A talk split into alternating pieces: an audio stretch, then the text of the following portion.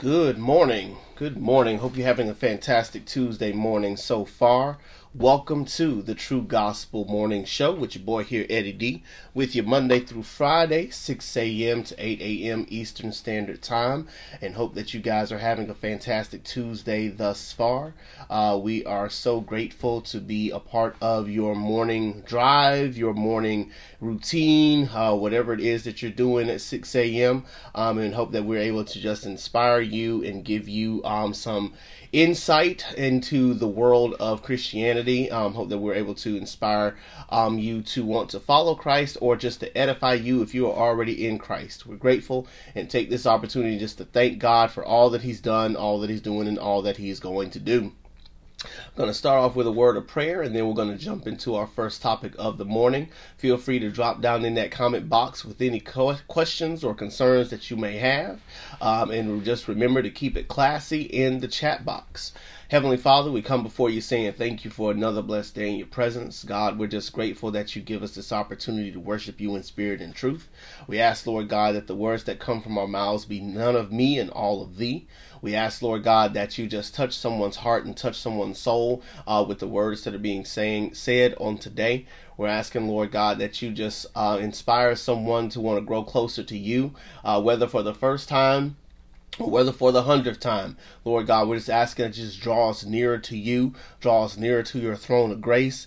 And God, we're just so grateful uh, for all the many blessings that you have bestowed upon us, Lord God. And we thank your Son, Jesus Christ, for paving the way for us all to be able to broker peace with you through his life, death, burial, resurrection, ascension, and future return. We are so grateful, um, and we give your name all praise, glory, and honor. It's in Jesus' name we pray. Amen. Amen. Um, to start off today, we're going to be talking out of Galatians chapter one. Um, and we're going to start our conversation off um, in that book. Um, give me one second to get there. Um, starting at verse number six of Galatians chapter one, uh, Paul wrote this letter to the Galatian church, and this is the words that he said there. Um, he said, I am astonished that you are so quickly deserting him who called you in the grace of Christ and are turning to a different gospel. Excuse me. Not that there is another one, but there are some who trouble you and want to distort the gospel of Christ. But even if we or an angel from heaven should preach to you a gospel contrary to the one we preach to you, let him be accursed. As we have said before, so I now say again, if anyone is preaching to you a gospel contrary to the one you received, let him be accursed.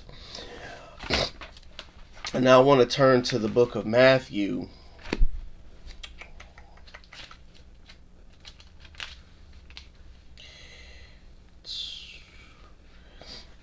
Verse number three of chapter twenty-four. Says, as he sat on the Mount of Olives, the disciples came to him privately, saying, tell us, when will these things be, and what will be the sign of your coming and of the end of the age? And Jesus answered them, see that no one leads you astray. For many will come in my name, saying, I am the Christ, and they will lead many astray. And you will hear of wars and rumors of wars. See that you are not alarmed, for this must take place, but the end is not yet. For nation will rise against nation, and kingdom against kingdom, and there will be famines and earthquakes in various places. All these are but the beginning of the birth pains. Further down, verse number twenty-three says this. Then if anyone says to you, look, here is the Christ, or there he is, do not believe it. For false Christs and false prophets Will rise, will arise and perform great signs and wonders, so as to lead astray, if possible, even the elect. See, I have told you beforehand. So if they say to you, look, he is in the wilderness, do not go. If he says, if they say, look, he is in the inner rooms, do not believe it. For as lightning comes from the east and shines as far as the west, so will be the coming of the Son of Man. Wherever the corpse is, there the vultures will gather. I'm reading a book by A W Tozer called Delighting in God. This nifty little book that is shining super duper bright in the light, so I hope you guys can see it. Um, and in it, I was reading um, um, in the chapter called The Perception of Our Relationship with God. Um, there was something that he said in here that was that was really profound to me. As soon as I find it again, I'm going to read it to you.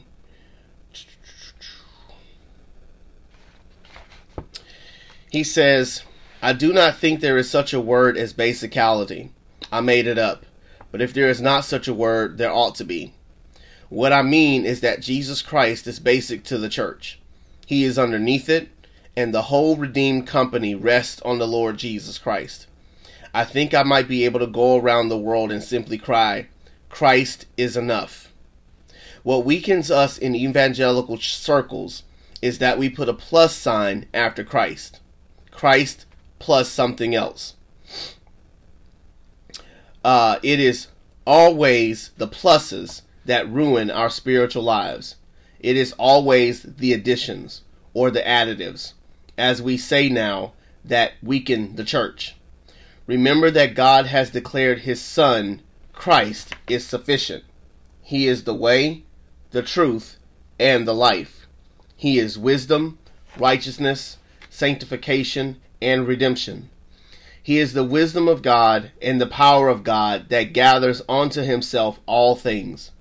And in him all things consist, so that we do not want Jesus Christ plus something else, or Jesus Christ and something else. We must, we must never put an and after Christ, waiting for something else, or Christ with a dash leading to something else. We must preach Christ, for Christ is enough. We of the evangelical faith, which is, I believe, and have always believed, to be the faith of our fathers and the biblical faith, should not put, put Christ plus science, or Christ plus philosophy, or Christ plus psychology, or Christ plus, edu- plus education, or Christ plus anything else, but Christ alone. These other things may have their place and be used, um, just as you can throw sand into vats where they are making glass, and it will all melt. We can all we can use all these things, but we are not leaning on any of them. We are resting on Him who is basic to the faith of our fathers. Then we have the word preeminent, that Christ might be preeminent and placed above all things. Let us think of Jesus Christ above all things, underneath all things, outside of all things, and inside of all things. He is above all things, but not pushed up. He is beneath all things, but not pressed down. He is outside of all things, but not excluded, and inside, but not confined. He is above all, presiding, beneath all, upholding, outside of all, embracing, and inside of all, building. We are committed to Jesus Christ, our Lord, alone. Our relationship to Christ is all that matters, really. I believe that a true Christian's faith is an attachment to the person of Christ in total commitment to Him. Man, when I read those words yesterday, I about shouted all over that um that treadmill over there.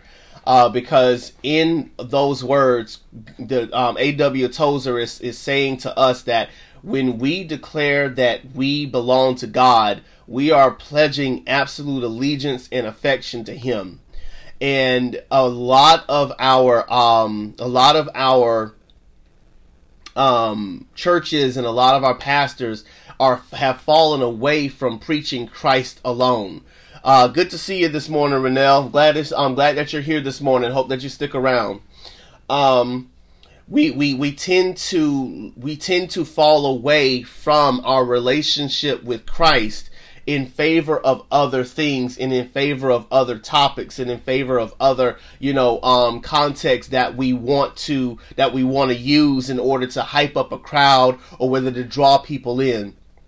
And we've fallen away from preaching Jesus and Jesus alone, as if Jesus is not enough. Now, we know that we have to preach to a particular context, and we have to teach to a particular set of people, and we have to recognize the, the, the audience in which we are presenting the gospel of Jesus Christ to. And so we always have to be mindful. We always have to be mindful. Thank you so much, um, Onesimus. I, I appreciate you. Um, we always have to consider and, and, and uh, understand and recognize that Um, we always have to understand and recognize the people in which we are talking to, the context in which we are preaching to, the people that we are delivering the gospel of Jesus Christ to. We always got to remember who we are giving the gospel of Jesus Christ to, and, and consider the context in which we are preaching the gospel. Nevertheless, we cannot preach something else as if something else is preeminent to Christ. We cannot treat Christ as an add-on to our lives. For when we preach Jesus, we are saying that Jesus is the only thing that matters, that he is the, the, the most important thing that can ever be attached to our lives. And once we declare that he is Lord, that he is Christ, that he is the one, we are saying that he is it. He is the foundation. He is the house. He is in the rooms. He is the furniture. He is everything that that that matters to us. He, he's not just an add-on to our lives. But far too often in the world that we live in today, more so than in any other generation, uh, we tend to uh, just apply Christ to the lives that we want to live rather than Christ being the life that we live. We got to remember that when we say yes to Christ, we are dying to ourselves. We are dying to our lives. We're dying to our agenda. And because of that, we preach and teach nothing else but Jesus. We live out nothing else but Jesus. And now, you know, people have an assumption that when we talk about, you know, living a, living a life sold out for Christ, that it's all about just being in church twenty-four hours a day, seven days a week, three hundred sixty-five days of the year. That is not what Christ is prescribing for us to do, unless that's a specific thing that he's calling you as an individual to do, to live out your life in a church. If that's the case, then do what you do. But he is saying that we are to pattern our lives in such a way to where we are glorifying God in everything that we say and do, and making Christ the up, the uppermost of our affections, the uppermost of our attention, and the uppermost of our agendas everywhere that we go. And in doing so, we are putting our faith in no other good news, uh, which brings us back to Galatians chapter one. And then no other no other chosen one, which takes us to Matthew chapter twenty-three. I'm going to read Galatians again so that we can have an understanding of what we're talking about. Galatians chapter one, starting at verse six again, says, "I'm astonished that you are so quickly deserting him who called you into the grace of Christ and are turning to a different gospel. Not that there is another one, but there are some who trouble you and want to distort the gospel of Christ." A lot of times we don't consider the fact that there are different there are different good newses out there that are saying that this is the way to peace, this is the way to joy, this is the way to love, this is the way to hope, this is the way to satisfaction, this is the way to um to financial wealth, this is the way to to to um to being glorified, this is the way to have your name known, this is the way to be popular, this is the way to, you know, to to to get rich. This is that we see all these different ways, all these different attempts at trying to make our hearts, you know, feel like we're getting we're getting somewhere in life, and that we're doing the things that we want to do, and that we're we are somebody, and that, you know, we matter in this world. If you go to any bookstore, the number one book bestsellers are always going to be your self-help books, because people are always looking for the next way, the next approach, the next thing that's going to get them where they want to be. I was doing therapy with a client yesterday, and all he kept saying over and over again is that I need to be a better version of myself. I need to be a better version of myself. I need to be a better version of myself. And I asked him the question, you know, what, you know, what do you think you need to be doing in order to love yourself? What do you think you need to be doing in order to feel like you matter in this world? What do you feel like you need to be doing in order to care about yourself? When you strip away your accomplishments and strip away your achievements, what is there left of you that you love, that you care about, that you enjoy. And he was able to boil it down and say, well, I do have a lot of character traits. I'm like, yeah, that's the point. That is who you ought to love regardless of where you are in this life.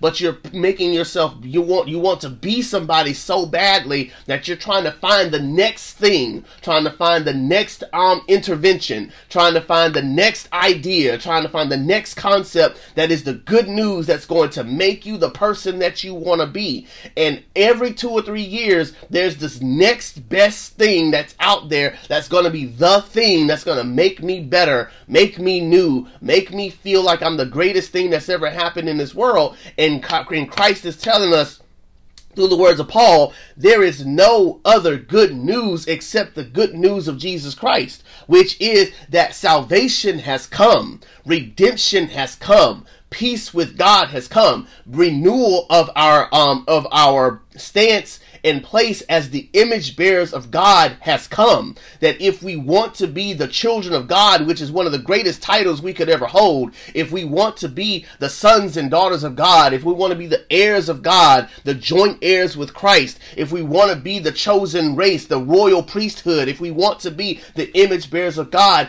that has come through Christ Jesus. That is the gospel.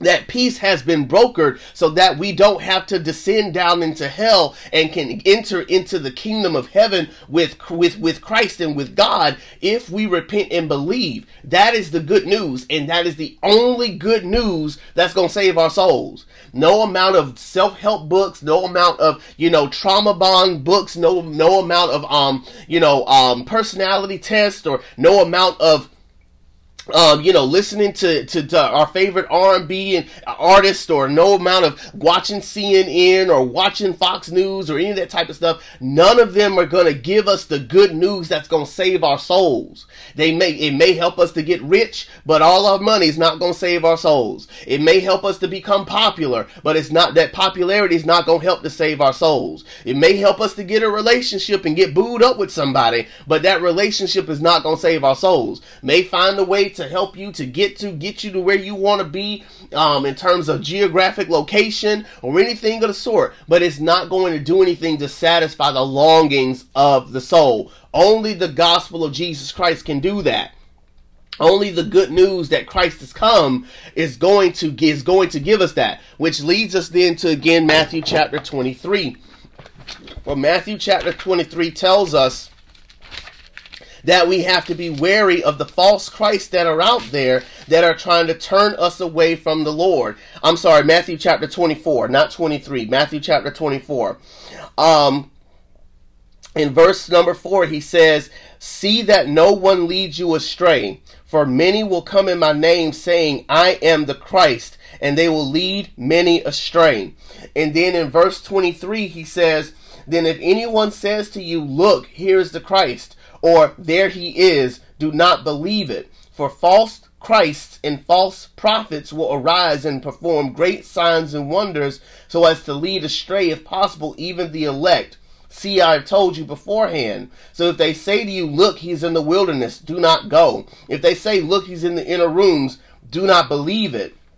For as lightning comes from the east and shines as far as the west, so will be the coming of the Son of Man. Wherever the corpse is, there the vultures will gather." And what he's saying to us there is that we what we what we tend to do is we tend to think that with what he's saying is that there's somebody who's going to come out there and say, "I'm Jesus, I'm the Christ." But that's not what he's saying, although that's part of it. We got to remember that the word Christ by itself means chosen one, means the one. And there are a lot of people out there that are pumping themselves up to say that they are the one who has all the answers to the questions. They are the ones who feel like they've got it all together. They have figured out the code. They have cracked the code on life. And if you follow them and buy their book for nineteen ninety-nine dollars and go on their retreats and all that stuff, you you too can have the secrets to the kingdom, and you too can be, you know, can can finally be free and rid of all of your problems and all of your struggles and all of your heartache and all of your pain,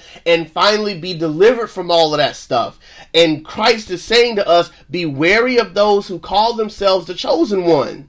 Be wary of the one that tells you that they got all the answers, that they got it all together, that they that they cracked the code and want to give you the code. Because if they are not anchored in Jesus, and if they're not declaring that the code is in Jesus, then they are going to turn you away from what we know to be true, from what we know to be the truth about Christ and the truth about God and the truth about what he's passed along to us.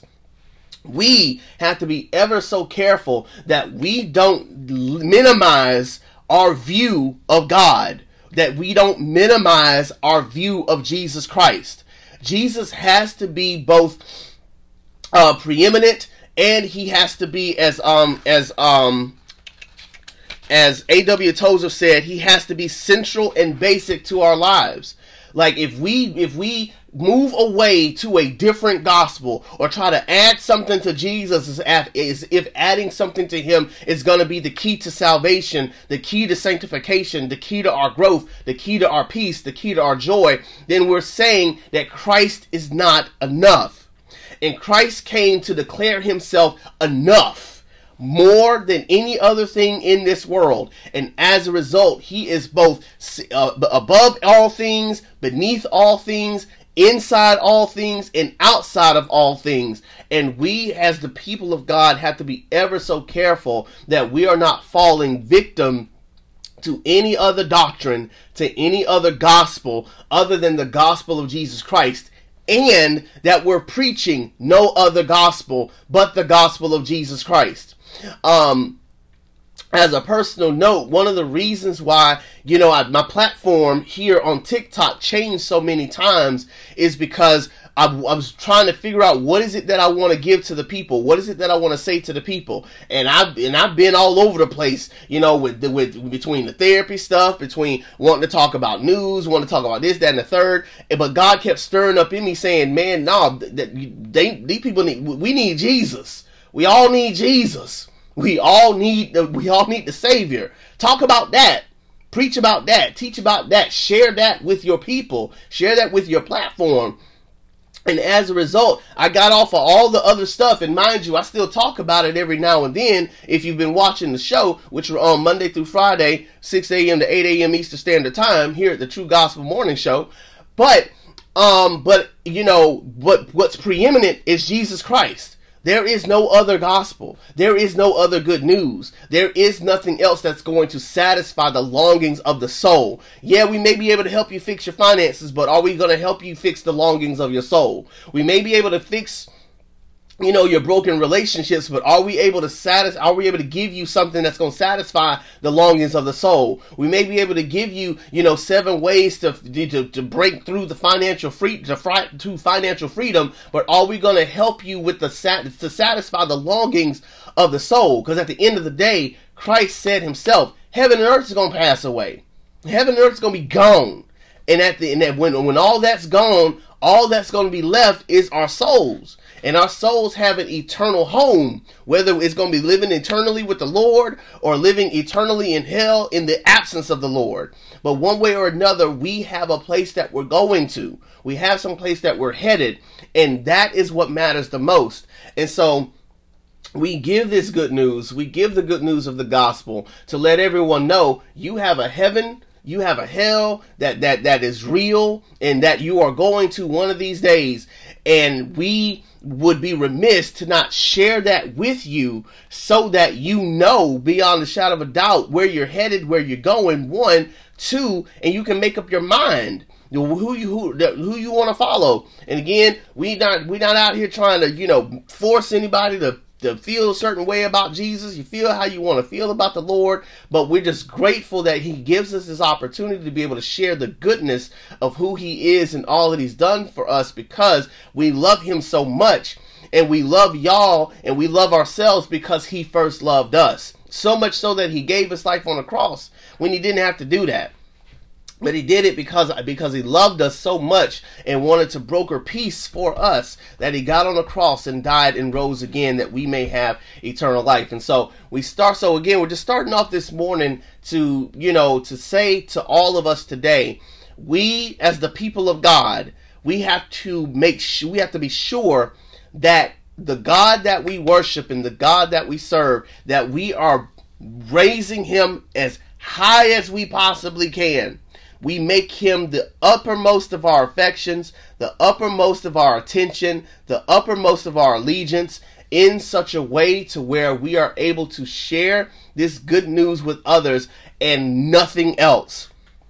That yes, we we we we well, we haven't cracked the code. Christ has revealed the code to us. But you know, but we're not sharing anything else that's going to satisfy the longings of the soul. Yeah, we got some business knowledge, but if we're talking about the longings of the soul, we're going to te- we going to teach you about some Jesus. Yes, we may have some philosophical aspirations and, and, and, and thoughts, and we may be able to, you know, talk philosophic all day long, but when it comes to the longings of the soul, all we know is Jesus. We may know, you know, how to, you know, get a man and how to get a woman and that sort of thing, but when it talks about the longings of the soul, we we, we preaching Jesus. We preaching Jesus. And in the in the talking about the Lord, we watch how he permeates throughout all of creation, all of the things that we have going on in our lives, how God can fix our relationships, how God can help us with our finances, how God can help us, you know, on our jobs, how God can, you know, help us in our, you know, family relationships, how God can help us, you know, in our leisure time, how God can help us in all these different facets and areas of our lives. Um, but we don't preach those things absent of Jesus Christ. Jesus has to be in all, above all, through all, and underneath all. And as a result, we, the people of God, can preach no other gospel. There is nothing else that can bring us salvation. There is nothing else that can satisfy the longings of the soul. Again, you know, we can have all the money in the world. We can have all the sex in the world. We can have all the relationships in the world. We can have, you know, the best, you know, husbands, the best wives. We can have the best kids. You know, we can have all these things.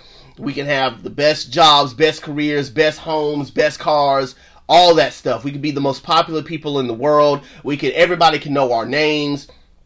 Uh, we could sell out crowds, you know, everywhere that we go. You know, we could be on TikTok and have hundreds of hundreds of thousands of fans, and you know, and they can be giving us money and giving us gifts and all that stuff. But at the end of the day, none of those things can satisfy the longings of the soul.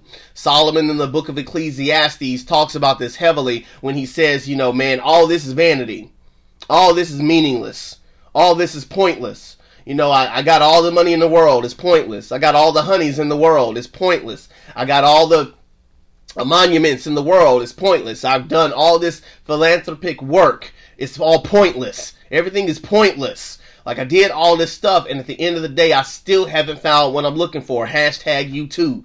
And so, at the end of the day, you know, we can do all these things. We can have all this. We can amass all this wealth. We can have all this glory. We can do all these things. But at the end of the day, none of it can satisfy the longings of the soul.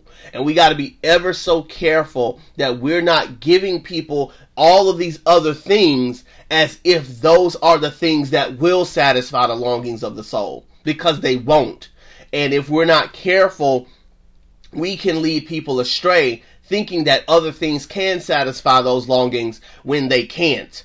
And we'll be, we'll be led astray ourselves, thinking that those things are meant to satisfy, and they can't. And so again, we're saying all that to say, be wary of people who are saying that this is the good news that's going to give your soul peace. Because again, there's no self-help book that's going to give you peace the way that Jesus can. There's, there's no, there's no, there's no, um, Oprah's book club book that's going to give you the longings to your soul. It's going to satisfy the longings of your soul the way that Jesus can. There's no Netflix show that you can watch that's going to get, that's going to satisfy the longings of your soul the way that Jesus can. There's no sports, you know, arena that's going to satisfy the longings of your soul. There's no sports team that's going to satisfy the longings of your soul the way that Jesus can. There's, there, there's no relationship that's going to satisfy it. There's no child that's going to satisfy it. There's no, there's nothing in this world that's going to satisfy the longings of your soul the way that Jesus can. And so we got to be ever so careful that we're not being duped into thinking that there's a, another gospel, that there's another good news out there that's going to satisfy the longings of the soul.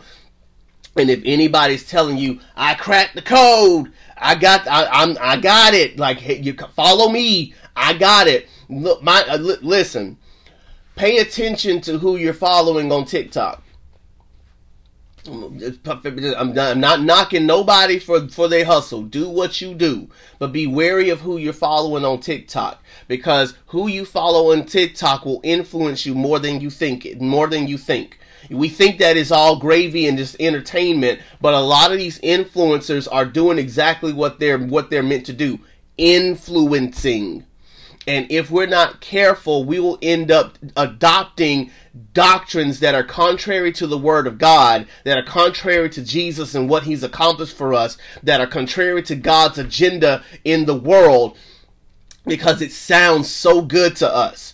Like this, this, this, this social media game is serious. You know, it, it's it, we uh, it can be utilized for a lot of good, and sometimes it can provide mindless entertainment, which is all well and good. You know, I'm not knocking anybody again for doing what you do, because hey, hey, you know, I do the same thing. I I, I watch it, you know, and I, I get my get my laughs on. I get entertained. I get inspired all day long. But I but I have to recognize and watch my ear gates and watch my eye gates to be sure that I'm not being influenced or impacted by anybody or anything Um, that I'm watching on these social media sites, especially TikTok, because if we're not careful, we will become indoctrinated into what they are saying and believe that they are the chosen ones. We will we will wait and um, for the next day, for the next thing that they put out there, so I can hear what they have to say, because I'm because I'm following them and not following Jesus. You know, and again, you know, I'm not again not saying not to follow your the, the, the listen to your people, but be careful that you're not adopting the things that they're saying as if what they're saying is the truth. If it's not if it's not applicable to the gospel of Jesus Christ, if the gospel's not being preached, if the gospel's not being taught, and there's no way to take what they're saying and, uh, and, and, and, and Christ can become preeminent over that thing, be careful of what you're listening to. Again, you got a lot of people who are on here now that are talking relationships, that are talking wanting to be with a man, wanting to, you know, get a man, wanting to get a woman, and, you know, wanting to be, you know, um, a boss bee, or wanting to be a high value man. And they're adopting all these things from all these people that are saying these things, and they're trying to, and they're thinking that this is the key.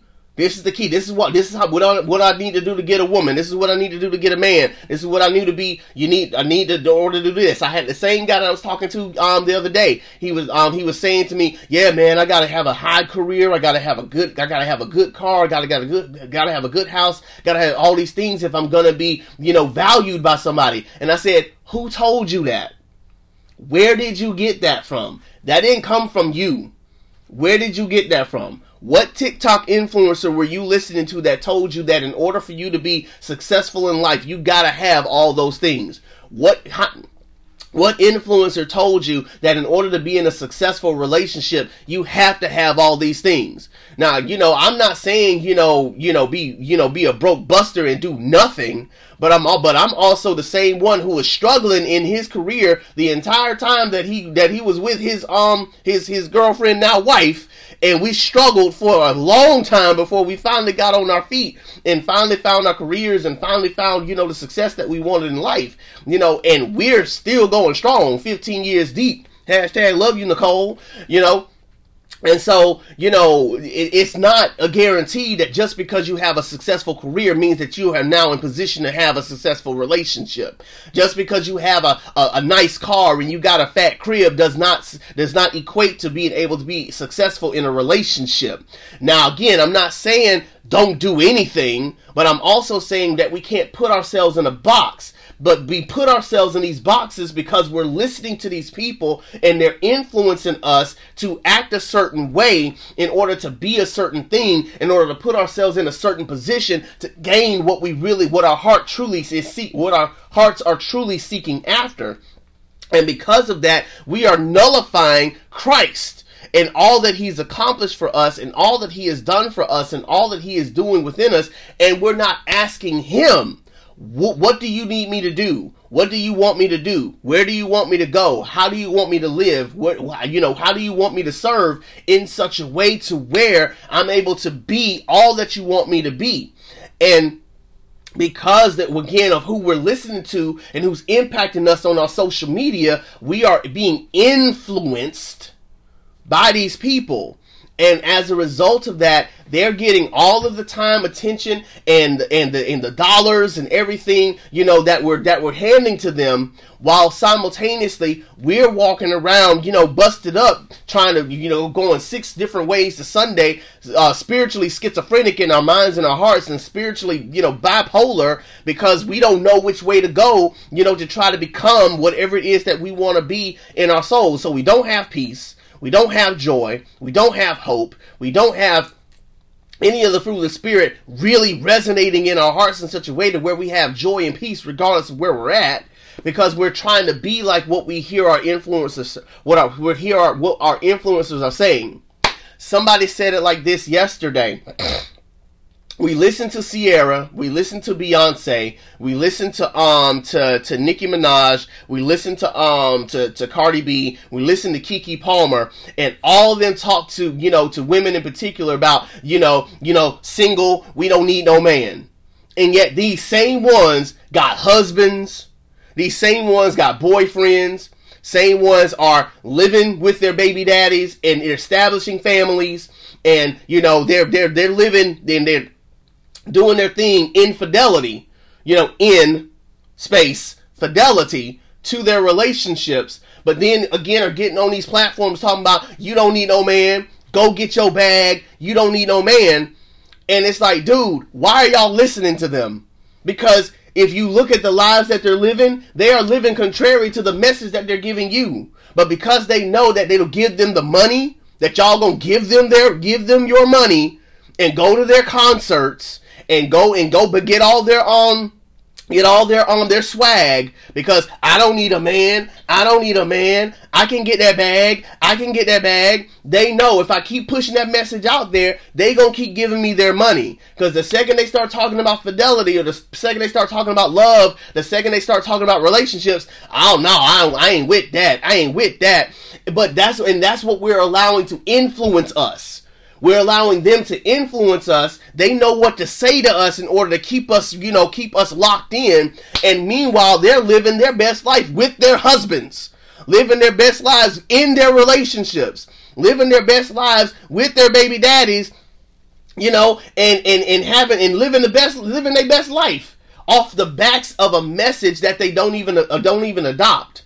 But we'll be so quick to listen to them, to put their songs in our backgrounds of our TikTok videos while we're showing chest or doing whatever we do, you know, and we'll and we'll go to their concerts and buy all their stuff up. And as a result, we're making them rich, and we're being influenced to live lives contrary to what we say we believe in.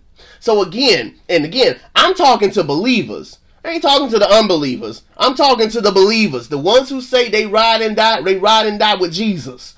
These are the ones I'm talking to. So again, I'm saying all of that to say, we, as the people of God, have to be ever so careful that our perception of Jesus is not diminished, that we make Christ preeminent above all, pre- preeminent below all, preeminent inside all, preeminent outside of all. Christ is above, beneath, outside and inside of everything. When it comes to our relationship with him and what he means to us, he's got to be so big that nothing else can get in there. Nothing else can get in there. Thank you, Des. I appreciate that. That nothing else can get in there. We, God has to be so big in our lives that there is nothing else that can that can that we will allow to uh, try to satisfy the longings of our souls. And trust, the Christ are coming. They're already here. They're going to try. You know, the, the the get rich quick schemes are going to try. The self-help books are going to try. You know, the the the the the, the music that we listen to is going to try. It's going to try to tell us, no, this this it's this one thing you're missing, this one thing that you're missing. And Christ is like, don't listen to that. Don't don't don't pay attention to that. I got if I got your ear, don't don't pay attention to that. I am all you need to satisfy the longings of your soul. I'm not saying don't get married. I'm not saying don't look for a relationship. I'm not saying don't look for a job. I'm not saying, you know, to not try to be successful in your life. I'm not saying to not try to get your house. I'm not trying to say, I'm not saying none of that. Go get yours. But don't let the pursuit of those things become the, the, the, the sole pursuit of your life. Pursue Jesus. It says, seek the kingdom of God and first in all his righteousness, and all these things will be added to you. Again, you know, he's saying, he's saying, I'm he ain't not, he's not saying that he gonna give you a fat house, you know, if you serve me. So let me get, so let me put that out there. This is not prosperity gospel doctrine, okay? But what he's saying is, seek him. Put your focus and energy on him. Make him preeminent in your life. Make him the uppermost. And all these other things that people worry about, are anxious about, like, oh my God, where am I going to work? Oh my God, where am I going to live? Oh my God, where am I going to... Like, don't worry about that so much so to where you make that your your your your, your life's pursuit. Make that your life's mission. Because you you because at the end of the day, you can have everything in the world and then be sitting like um sitting like Solomon in the book of Ecclesiastes saying, meaningless, vanity, pointless. This is all... Po- Matter of fact, let's go and hear what he has to say ourselves.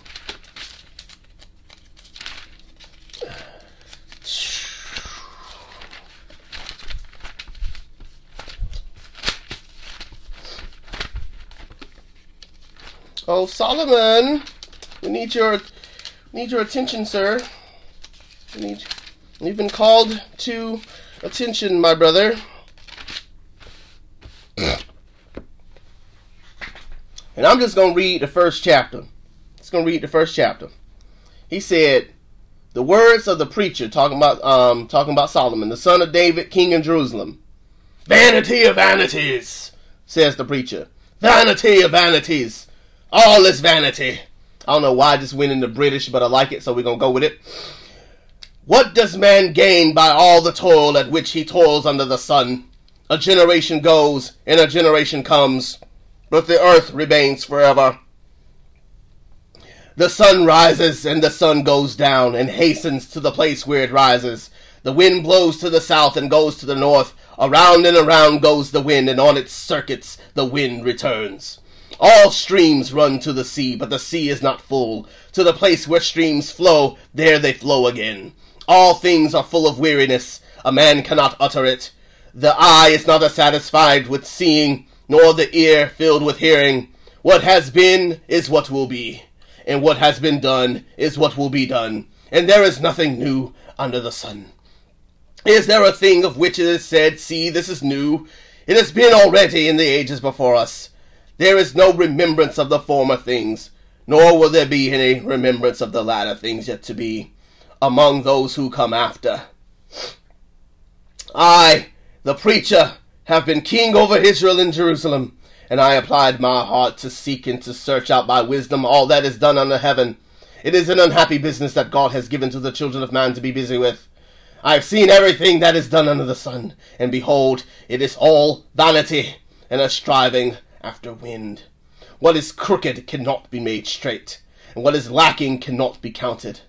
I said in my heart, I have acquired great wisdom, surpassing all who were over Jerusalem before me, and my heart has had great experience of wisdom and knowledge, and I applied my heart to know wisdom and to know madness and folly. I perceived that this is also but a striving after wind, but in much wisdom is much vexation, and he who increases knowledge increases sorrow. I'm gonna read some. I'm gonna read a little bit more in chapter two. I said in my heart, come now, I will test you with pleasure. Enjoy yourself. But behold, this was also vanity. I said of laughter, it is mad, and of pleasure, what use is it? I searched with my whole heart how to cheer my body with wine, and my heart still guiding me with wisdom, and how to lay hold on to folly, till I might see what was good for the children of man to do under heaven during the few years of their life. I made great works. I built houses and planted vineyards for myself. I made myself gardens and parks, and planted them in all kinds of fruit trees. I made myself pools from which to water the forest for growing trees. I bought male and female slaves, and had slaves who were born in my house. I also had great possessions of herds and flocks, more than any who had been before me in Jerusalem. I also gathered for myself silver and gold and the treasure of kings and provinces. I got singers, both men and women, and many concubines, the delight of the sons of man. So I became great and surpassed all who were before me in Jerusalem. Also my wisdom remained with me, and whatever my eyes desired I did not keep from them. I kept my heart from no pleasure, for my heart found pleasure in all my toil, and this was my reward for all my toil. And then I considered all that my hands had done, and the toil I had expended in doing it, and behold, all was vanity, and a striving after wind, and there was nothing to be gained under the sun. This dude said, I done did everything, everything, and it was all meaningless, pointless. I gained all the money in the world. Pointless. I had every woman you could think of. Big, bad, skinny, fat, um, big bootied, big breasted, little bootied, little breasted. Meaningless. Long hair, short hair, meaningless. I pursued every great work you can think of. Meaningless. I had all the philosophy in the world. Meaningless. I had the biggest house on the hill, the biggest castle you could think of, meaningless. I was the smartest man on earth, meaningless. Had several kids, meaningless. All this stuff I did, all this stuff I amassed, all this stuff I accomplished. I had herds and cattle for days. I could eat for the next sixty thousand years, meaningless. No one could surpass me. It was all meaningless. Why is it all meaningless?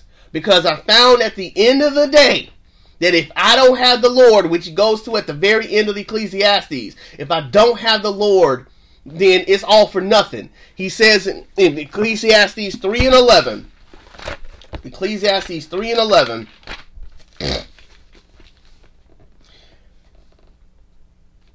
he has put eternity into man's heart, yet so that he cannot find out, find out what God has done from the beginning to the end. God designed us as humans with a big gaping hole in the middle of our souls. And that gaping hole can only be filled with something eternal. These false gospels and these false chosen ones, these false Christs out here, they are promising to fill the longing of our soul, the eternity that is wrought within our souls. Nothing can satisfy the longing of the soul. Nothing can satisfy the gaping hole that God has put there. And he put it there so that we would be reminded that we are not fully human without the Lord. We cannot be fully human without Jesus, because we need him to satisfy the big gaping hole in the middle of our souls. There's no amount of money that can do it. There's no fa- fast car that can do it. There's no great house that can do it. There's no stocked fridge that can do it. There's no vacation that can do it. There's no fine honey that can do it. There's no fine man that can do it. There's no great child that can do it. There's no um, great accomplishment that can do it. There's no great career that can do it. There's no great philosophy that can do it. There's no, you know, not even working out your childhood traumas can do it. No, no, no. There's no good. There's no book that's gonna get it. That's gonna get it done for you. There's no um. There's no amount of good works that you can do. There's no, you know. There's no works that you can works that you can do in the church. And my, I want you to hear what I'm saying. Works you can do in the church in terms of serving the church. There's none amount. No, no. There's no amount of that that's gonna solve the longing of the soul. You can be in church for fifty years and still go to hell. Okay. So there's no amount of church work that can do it. There's no amount of, you know, uh, working, you know, trying to balance the scales. I did all this wrong, so let me do all this good to balance the scales. No amount of scale balancing that's going to do it. The only thing that can satisfy the longings of the soul is Jesus. And Jesus, the Christ, has come. He lived the life that we couldn't live, died the death that we deserved, descended into the place of no return, grabbed the keys to hell, and ran up out of there three, uh, on the third day, ascended, and, and, and rose, rose again, ascended into heaven, and is coming back again for us. And in that, he secured our salvation. He brokered our peace with God. He brokered the having the longings of our souls filled absolutely free. All he asks for is repentance and belief, denouncing anything else that we may put above him. Say, I declare I'm not putting anything else above you, and I'm turning my face towards you. I am literally turning away from my sin, turning away from my evilness, turning away from the things that are not like you, and turning my face into yours, putting my face in your face. And I am declaring that I am putting you uppermost. I'm pledging allegiance to you, and I'm giving all my affections to you. You are uppermost in my affections and uppermost in my allegiances. And because of everything that you said, everything that you've done, I, I, I, everything that you say and everything that you do, I'm believing in it. I'm pushing all my chips in. You are the good news. You are the Christ. You are the living Savior. You are everything that I need, and nothing else can satisfy the longings of the soul. Nothing else can bring me peace. Nothing else can bring me joy. Nothing else can bring me um it, it, anything, and and and and it be everlasting. Because again, having money feels good for a while, but it only feels good for a while. Sex feels good for a moment, but it only feels good for a moment. Having a great relationship feels good sometimes, but relationships fall apart every now and then. They start to, you know, see some chinks in the armor every now and then. One day you're the hero on the job. The next day you're the villain. I I couldn't stand my job when I was working at the prison, because one day I'm the hero, the next day I'm the villain. Even but even in the, the job I'm working now, some of my clients think I'm the best thing sliced since sliced since sliced bread. Other times they think I'm the scum of the universe. Job can't satisfy the longings of the soul. There, there, no job. There's no job that can do it. There, nothing in this world can satisfy the longings of the soul the way that Jesus can. It may feel good for a moment, but those moments are fleeting. But Christ is everlasting, unchanging, unwavering, all-knowing, all-powerful, ever-present, never-changing God. That's the God that we worship. That's the God that we serve. And that's the God that's resting, ruling, and abiding in our hearts if we repent and believe in him. All these things can feel good for a moment, y'all. Hey, let's, as Christians, let's call a spade a spade. There's some things out there that's going to feel good, really good, but it's only going to feel good for a moment. Once that moment's gone, that soul is still going to be longing for something. And you're going to have to run back to that thing over and over and over again. But it's never going to hit like the first high. It's never going to hit like the first high. And you'll chase that thing down time and time and time and time again in an attempt to try to get that longing of the soul filled. And it's just never going to satisfy. It's never going to give you what you think it's supposed to give you. What you think it's giving you. It's going to, it's going to please the flesh. It's going to appease the flesh real good. But it's not going to satisfy the longings of the soul. No one can love us like Jesus can. No one can satisfy us like Jesus can. You talking about wanting a good night of sleep? Rest in the Lord. Yeah, there'll be some days where you where you you you feel you're getting some good sleep, but there's nothing like resting in the Lord, where you can have peace in your soul and you can lay down at night, even if, even if it's the dark night of your soul. Nobody can love you like Jesus can. Nobody can give you the hope and the joy and the peace like Jesus can. And we got to be ever so careful and ever so mindful that we're not out here, you know, falling for another gospel, falling for another Christ, nor are we preaching another another Christ or preaching another gospel. There is no other gospel but the gospel of Jesus Christ. It's not Christ and therapy. It's not Christ and um, philosophy. It's not Christ and finances, not Christ and relationships. We talk about those things, but we talk about them in light of the gospel. Not you need both for satis- for, for, for soul satisfaction. Because you don't.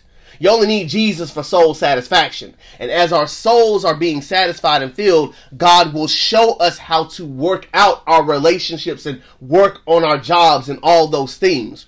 But the job being, the being at peace on your job is not going, is not what, is not, that's not salvation. Peace in your relationship is not salvation. Peace with your trauma in your past is not salvation. That's not salvation. Salvation is Christ has come. He died for your sins. If you repent and believe in him, you shall be saved. And Christ is sanctification. As you abide in me, we're going to seek those things that are above where Christ is, and we're going to put the sin, we're going to put sin to death, therefore. That is sanctification. Not now that you are saved, let's go work on your relationship. No, now that you're saved, let's work on Jesus. And Jesus will then show us how to work out our relationship. So again, we're not preaching a gospel plus. We're preaching gospel. We're not preaching Christ and then the other Christs. No, there's only Jesus. And the more, the bigger that we make God in our lives, the easier it will be to walk this thing out. Not saying it will be easy, but it will be easier. You're watching the True Gospel Morning Show right here on TikTok Live with your boy Eddie D. We are live Monday through Friday, six a.m. to eight a.m. Eastern Standard Time. I want to thank y'all so much already for the twenty-six hundred likes that we have um, in um, um, on the live so far. And again, I want to thank you guys so, so much. I see, all, I see already. I can't, I can't even... Can't even be here long enough without it starting to act like a badonkus again. All right, so here we go. Um, let me see. Give me, give it a minute. Give it a minute. There we go. All right, back on. Every time I try to, um, you know, start talking, you know, here we it always starts some mess. I see y'all have been in the in the box, um, hard this morning, boy. I see you got seventy comments. I'm scrolling down. Um. Let me see what y'all got in the box. Going to answer some questions.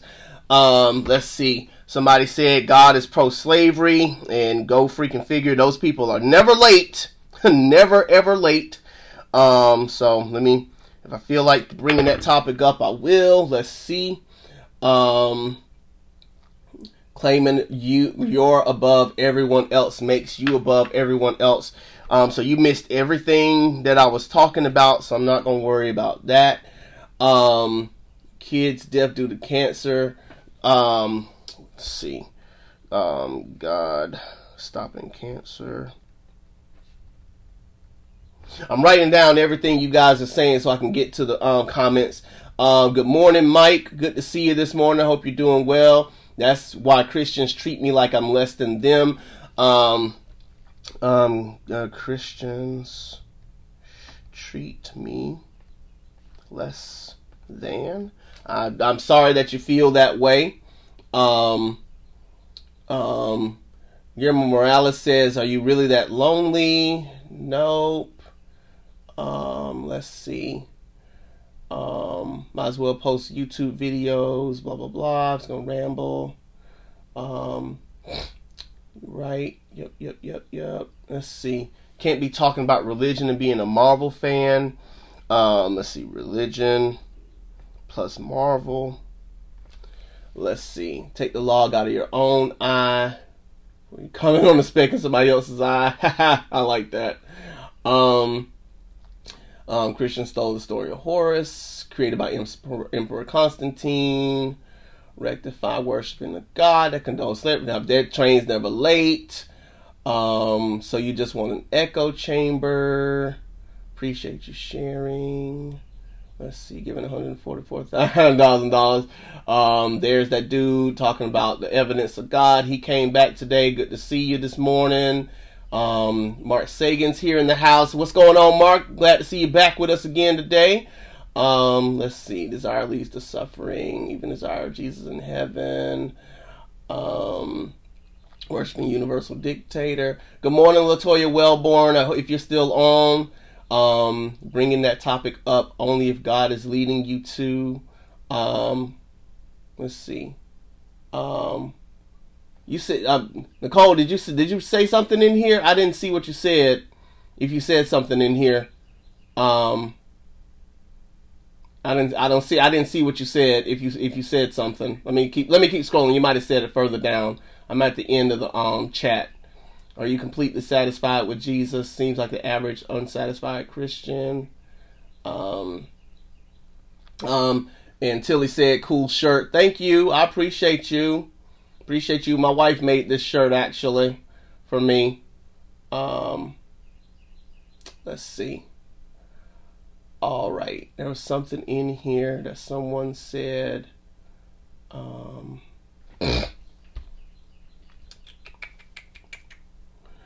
um, let's see.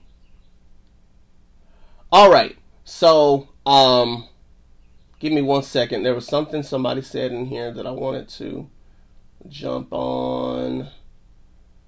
Um. Let's see.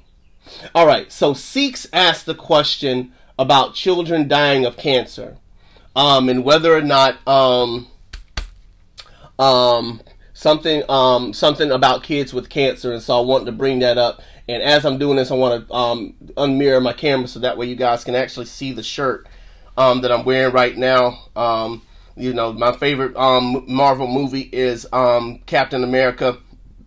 Uh, the Winter Soldier, and that's like the line of the movie. I'm with you till the end of the line. Love that movie, um, and so I really, really love it. Um, and so, but again, uh, Sikhs um, asked the question, you know, of kids dying of cancer. You know, is God, you know, part of it or not? Um, so, as the believers in God, um, you know, and this is again, it's always as a believer in God, um, we know that. Um, God is, you know, he reigns over all things. You know, he is the, he is the author and the finisher of all things. Um, and as a result of that, um, there are things that are happening in the world, um, both good and bad. And he is the, he holds all things together. We also know that sin has entered the universe. It is, it's cracked the entire universe. The world is not operating the way that God originally designed it. Cancer was not a part of the original plan, uh, but th- due to sin and due to sinfulness, you know, things have happened. And as a result of that, you know, there are bad things that happen in this world all the time. I talked about this a little bit yesterday, that it's always fascinating to me how God gets one hundred percent blame for all the bad stuff that happens, but zero percent of the credit that anything of anything good that happens. You know, anytime something good happens, most often unbelievers want to give credit to everything but God. But the second that something bad happens, or there's something bad going on in the world, or there's something bad that's happened over the course of history, they want to use that as the reason to not believe in him. So, you know, God, so, you know, you know, cancer kills kids. Why would God allow that if he's a loving God? Dude. Sin broke the universe. Bad things are going to happen. Bad things have been happening all throughout the course of history. Bad things happen in biblical history. Bad things have been happening ever since the beginning. Like, that's, that's nothing new. Bad things have always been happening. Good things have been happening too, though. Because for every kid that has died of cancer, there have been kids who have not died from cancer. For every, you know, person who, you know, has died in a car accident, there have been people who have been in car accidents and walked out of those car accidents fine. For every house that's been torn apart, there have been houses that actually, you know, stood up. You know, where, where are, are we going to say, where was God then? You know, no, we're always going to talk about the bad stuff. Where was God when this person died? Or where was God when this person died? Where was God when this? But we never talk about where was God when he when the, when the, when the house stayed up. Where was God when that kid walked out of the hospital cancer free?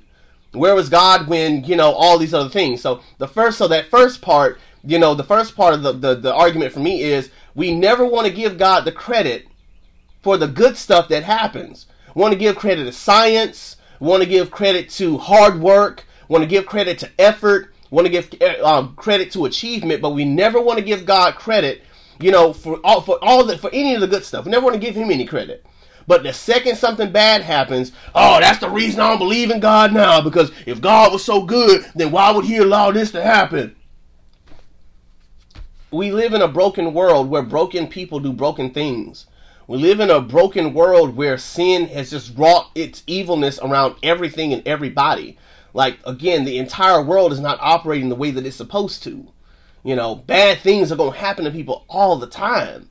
You know, if if if if if, if there if, no, if there was no cancer, then there'd be no issues whatsoever, which is what you really, which is partly what people are really trying to say, is that they want a life problem free. And if God was so loving, he would have he would have had us to create a world that was problem free. The problem is he did that.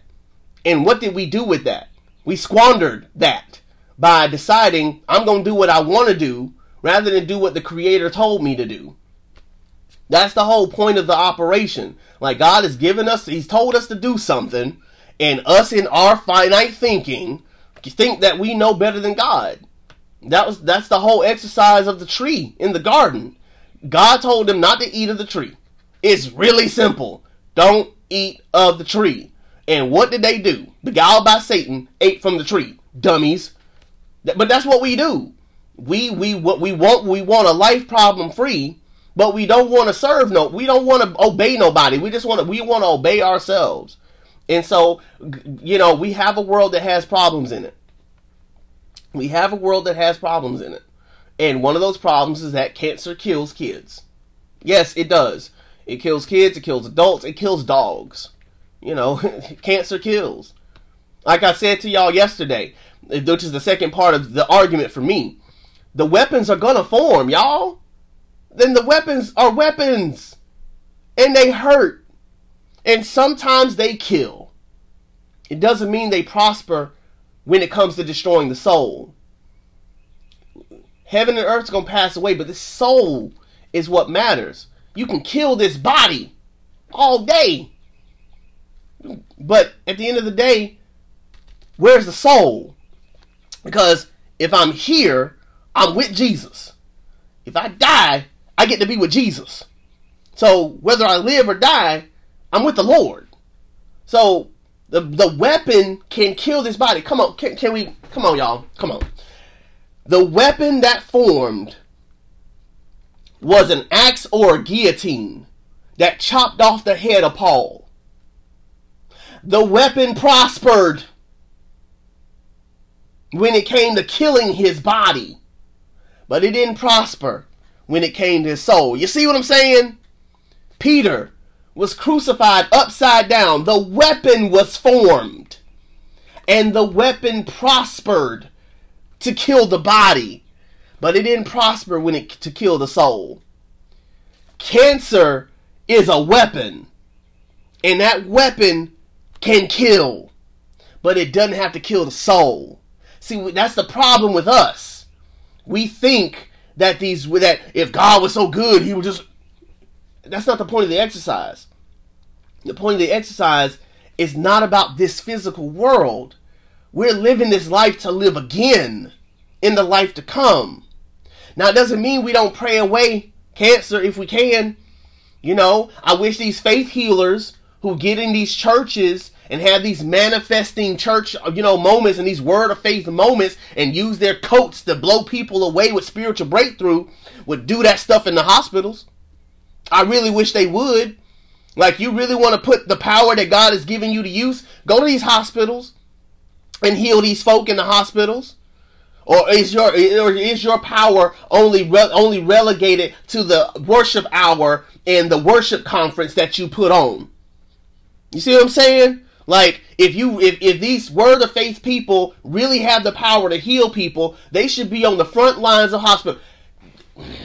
Y'all, ooh, COVID shouldn't have stood a chance against the Christians if these faith healers were really faith healing. You see what I'm saying?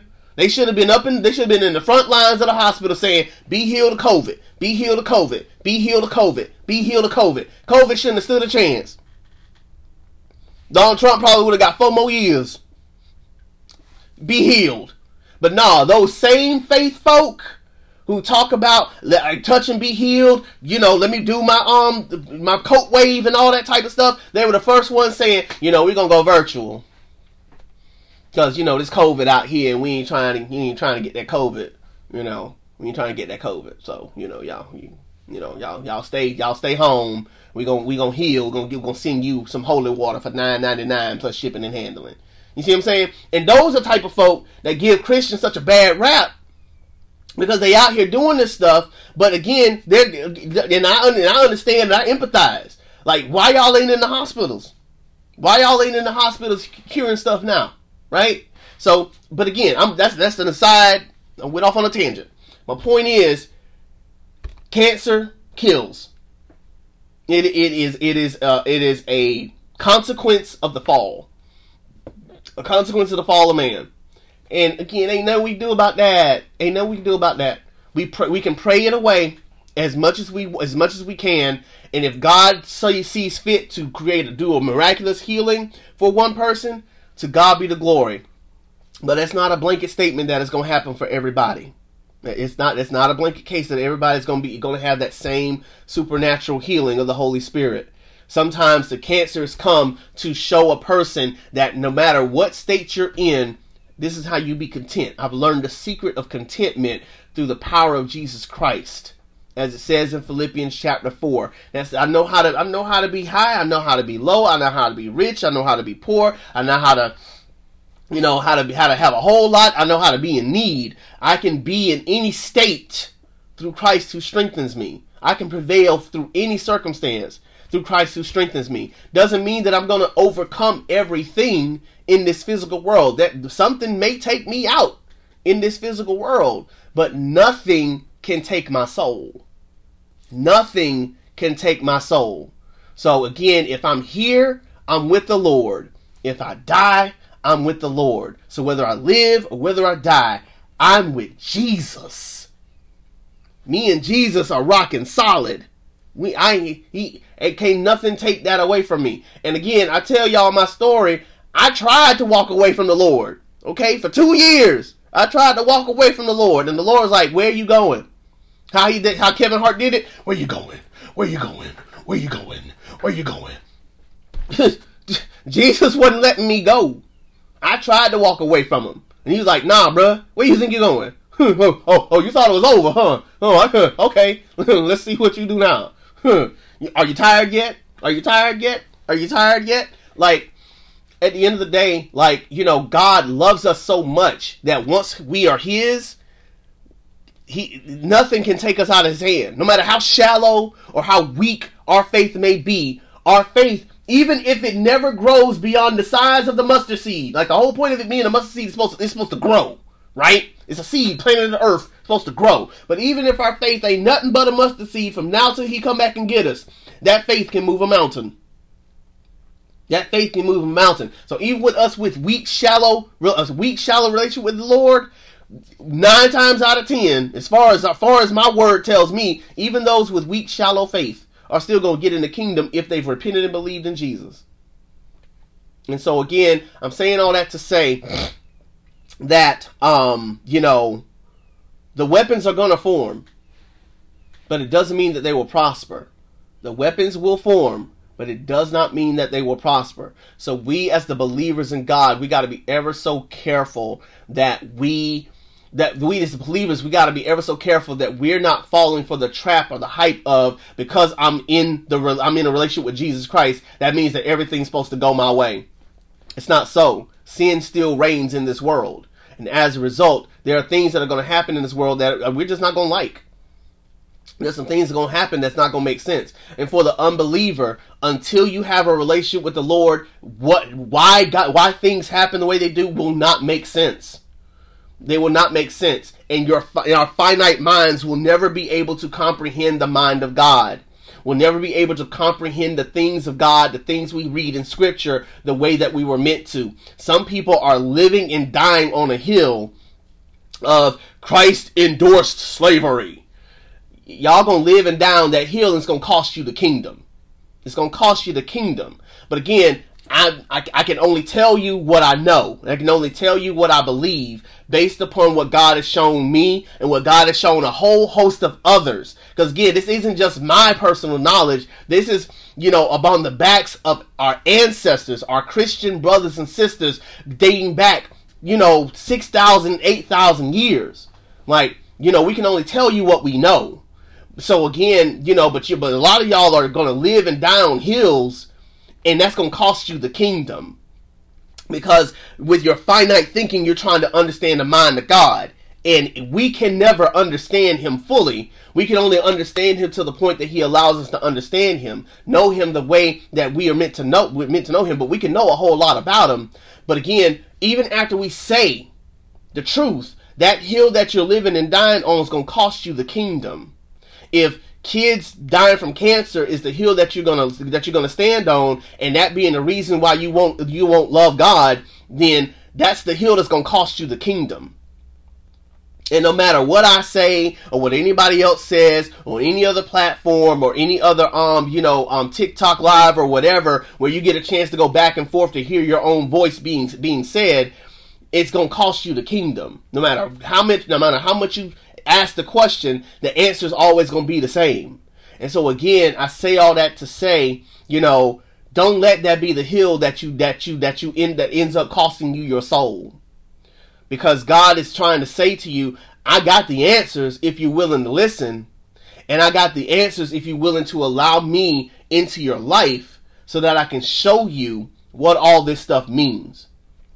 You're watching the True Gospel Morning Show with your boy Eddie D right here on TikTok Live. I'm with y'all Monday through Friday, six a.m. to eight a.m. Eastern Standard Time. I certainly do thank the um, thank y'all for the thirty-three hundred likes that we have so far. I'm going to go into the chat box again to see um, what's going on in the chat box. Um, let's see. Um, um, Tilly asked the question, do you believe that when a couple sins over and over, would their actions give their baby cancer? Um, I don't believe that um, in terms of like, you know, sin. Here's the consequence of your sin.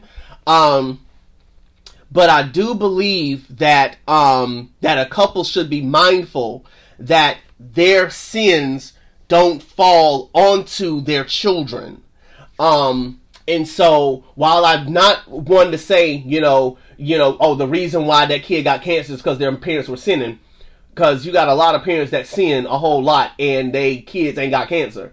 Um, I do believe that, you know, sins are generational. Sins are transactional. And so it might not show up as cancer, but it could show up later on as bad behavior. Could show up as, you know, promiscuity, could show up as, um, you know, um, arrogance, um, defiance toward um, adults, a, a defiance, you know, toward um, to, toward teachers, you know, could show up as fighting, um, you know, students and stuff, or could, you know, show up as depression and anxiety and those sort of things. Um, you know, we got to be careful that we don't allow our sins to overtake us to the point where they overtake our children, um, because a lot of times we don't what we're not watching what we're doing in front of them, or we're trying to watch what we're doing in front of them, but they still pick up on stuff. Um, so again, no, I don't think that a child having cancer is the result of their parents sinning, um, unless, you know, they have a intimate relationship with the Lord and the Lord reveals it to them. To them personally, that the reason why their kid has cancer is because they sin. Like, if that's between that's between them and God, you know what I'm saying? Um, but I don't prescribe to, you know, oh, that's the reason. That's the reason that kid got cancer, because they were out there doing all that dirt. Because I did a whole lot of dirt in being judgmental, in being, um, you know, hard, hard-hearted, being stubborn, arrogant, um, you know, um, having a wandering eye. Like, I was doing a whole lot of stuff wrong. Um, between my wife and me, and, you know, if, if, if, if, if all the sinning that I was doing, um, you know, it, what is, um, you know, what in, in the direct result was one of my kids, heaven forbid, but he, one of my kids, you know, catching, you know, a, a, a debilitating disease of any kind, um, then, you know, you know, then that would, that would be terrible. Uh, but I don't think that that is the reason. I think that God just allows things to happen the way that they do, coupled with the fact that sin has wrought in this world. Um, and sometimes it's beyond the parents. You can have great loving parents and kids still get cancer. You know what I'm saying? Like, yeah, that, that, that is, that, that can still happen. And so again, we got to be careful that we don't, um, we don't, um, nullify the per- the person and work of Jesus Christ. Um, and in, in, in, in doing so, act as if, you know, sin count is the reason why things are happening a specific kind of way. It could be, but it's not the prescription. Like, that's, that's not something you're going to get from me. Again, you're watching the True Gospel Morning Show right here on TikTok Live. Um, let's see. Um, let's see. Um, what we got going on? What we got going on? Um, dun, dun, dun, dun, dun. They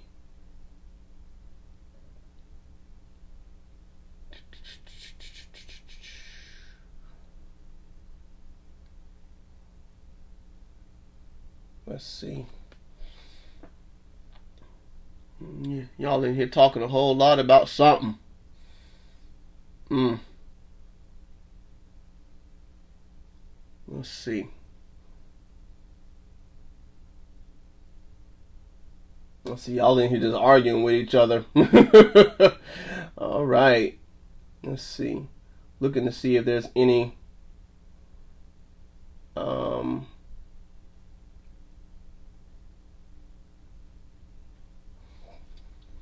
Um. The king asked the question, what if there was no book to tell you how to love God? How would you love God?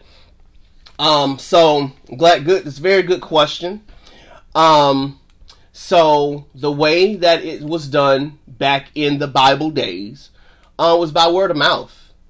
Um, the, um, the original way that, you know, people talked to each other about the Lord was through talking. They actually used their words.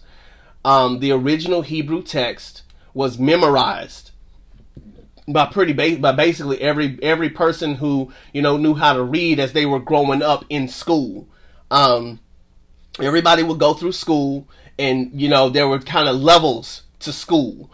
Um, you would have your people, um, everybody would, you know, would enter into school, and like the first three or four years of, of, of, of the scholastic aptitude would be including Bible memorization or scriptural or scroll memorization. And so you were literally memorizing all of the Old Testament. So you knew all of the Old Testament. Growing up, you you learned and memorized the entire Old Testament. Um, and then there were, again, levels to this thing. And so once you graduated from memorizing, you then go into, um, go into um, you know, being able to give it back to the teachers. And then there was interpretation. Can you interpret what these scriptures mean? And on and on and on you would go to try to go through rabbinical school to try to climb to, you know, the top um, and become a rabbi. And so everybody knew these scriptures, like, you know, you back in the, in, in the Hebrew time, like you, you knew them scriptures, like you may not have known, you may not have, um, you know, been, been able to preach, but you knew them. Like most of most folk knew the scriptures. They knew the scroll, they knew the texts. And so, um, before there was a Bible, there was simply just word of testimony, word of mouth. Um, before the Bible, you know, people were going into each other's houses and talking regularly about the Lord and talking regularly about the relationship with the Lord and, and, and, and growing in their gospel and growing in grace. You know, letters were written from, you know, from the apostles to the, um, and the preachers to different churches throughout the lands. And some of those letters became a part of our New Testament. You know, the letters of Paul, the letters of Peter, the letters of James, the, the letter of James, the letter of, um, of Jude, um, the letter of, uh, the letters of John, like those letters, um, became a part of the New Testament. Um, and so, um, you know, so that, but that's how it was in the beginning. No one was reading, you know, Paul's letter chapter and verse. Matter of fact, chapters and verses weren't added to our Bible until twelve hundred and fifteen hundred respectively. Um, and so, so for us, you know, there there was no book. We had scriptures, you know, again, the original Hebrew text. But even then, they didn't have the New Testament back then. So they didn't have Matthew, Mark, Luke, and John. All they had was word of mouth. But they but they testified to the goodness of God. And eventually they sat down, Matthew, Mark, Luke, and John in particular, and wrote out everything that they knew, everything that they um that they had known about God, about Christ and him, and, and, and everything that he did for them. Um, Paul, you know, same way, he knew He knew those oh, those Old Testament scriptures. Like, he knew them like the back of his hand. He t- he tells us in one of his letters, if you're talking about a Jew, I'm a Jew of Jews. Hebrew, Hebrew, or Hebrews. You wasn't nobody about to outdo me. Are you kidding me? It, shoot, I was the head. I was head. I was I was ahead of everybody times ten. You know, um, but he wasn't reading the New Testament to give um to give the word to the Lord, to give the word to anybody. Like, it was all, you know, it was all up here and all in here. Um and the Holy Spirit, let's let me let me let me back all the way up. It's the Holy Spirit that was doing that work of weaving all this together to begin with. Um because, you know, again, he inspired us all. Uh, he inspires us all to be able to speak about him and to speak about his love, speak about his grace, and speak about, you know, his um ever loving kindness. As a matter of fact, he told Peter, you know, this, um, when he said, when, when he said, you know, who do men say that I am? And they said, some say Elijah, some say a prophet, um, some say that you're a great teacher. And then Jesus was like, but who do you say that I am? And Paul was like, you are the Christ, the Son of the living God. And Jesus said, you, you said right. And his, um, flesh and blood did not reveal this to you, but it came by the Spirit. So we need the Holy Spirit to be able to even interpret what we're reading. You see what I'm saying? Um, so it's the Holy Spirit that, that guides, and the Holy Spirit that leads, and the Holy Spirit that's allowing us to give this truth to all of us. And so that's how, you know, we were able to know the love of God, um, by the power of the Holy Spirit. And the God and God orchestrating this whole thing from Genesis, even before Genesis, all the way to now. Um, And so, um, and so that's how we believe, and that's how we know. And as I said, the whole point of belief, because he followed up by asking the question, what if the book was written to mislead you? Here it is. If I get to these pearly gates and it ain't Jesus, I'm doomed. It's really that simple for me. So if I'm being misled, so be it. There's no other gospel for me. There's no other Christ for me. I'm all in with Jesus. He said, I'd, I'd rather you be hot or cold. I don't want you to be lukewarm. Don't have your foot one way in and one way out. You're either in it or you're out. You're either for me or against me. If you ain't, you, you ain't rocking with me, then you are an enemy. It's really that simple for me. You know, and again, I believe in everything that Jesus said, so it is what it is. If I'm being misled, then when I get to them gates at the end of the day, then I'm done. It's over with. It is over with. It is over with. But that's what we all as believers believe. If if we get to them gates and, and it ain't Jesus meeting us at them gates, then we are done. It is, it's a done deal. It's a wrap. Go and send me, send me to the bad place. Send me to the other place, because I, I was wrong. I was wrong. I'm willing to bet that I'm not. But if I'm wrong, so be it. But that's what belief is. Belief is, I'm pushing all my chips in. I ain't got my one foot in and one foot someplace else trying to hedge my bets like a lot of us do. I'm going to believe in Jesus. I'm going to believe in Buddha. I'm going to believe in um, Allah. I'm going to believe in um, Confucius. I'm going to believe in Tao. I'm going to believe in all of them. So that way, whoever whoever's there at the end, I can say that I'm in. Nah, it don't work like that. Jesus said, I am the way. Not, I am a way. I am the way. There is no other way. And so if I'm with him, then I'm with him all the way. All these chips, cashing them in. All these chips, pushing them in. I'm all in. So if I'm wrong at the end, it's over with. So if I've been misled, so be it. It is what it is. But I can't say that I believe in Jesus, but then rock with somebody else. As we just said earlier in the in the script, that's putting something else preeminent, or putting something even equal with with with God and equal with Christ. And no, He, he, I will have no other gods before me. Hashtag G, hashtag God. I, you shall have no other gods before me. Period. Point blank. It, it, it, no, it, it don't work like that. He's either God or he's not. He's either preeminent or he's not. He has, he will not be equal with anyone else. So either he's, he, either he's it or he's not. And so if this book's misled us, so be it. But at the end of the day, I'm pushing all my chips in because Christ said, I am the way. T H E, the way. There is no other way. And so again, don't be fooled by these other gospels saying there is another way. Don't be fooled by these false Christs out here saying there's another way. Because if you do, then you're saying, and I'm talking to the believers, if you do, then you're saying to God, you ain't God like you think you are.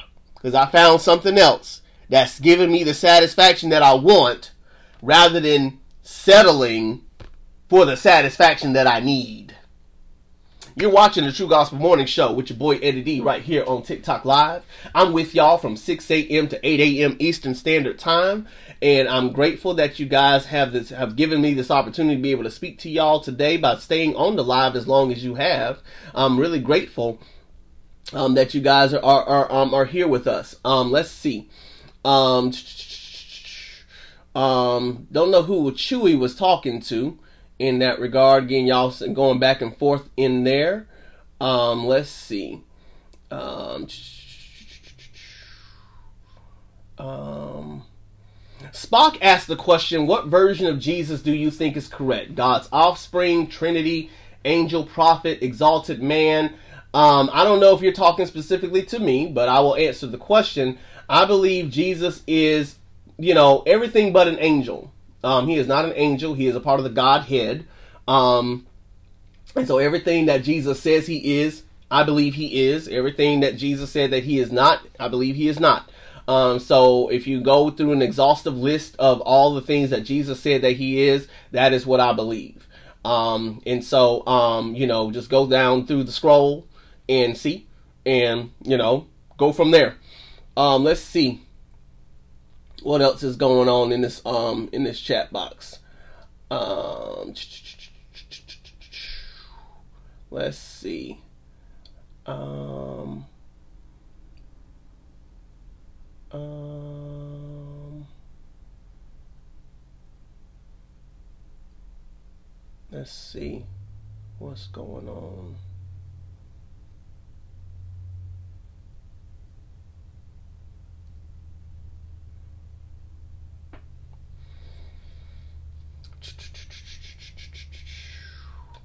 See that one.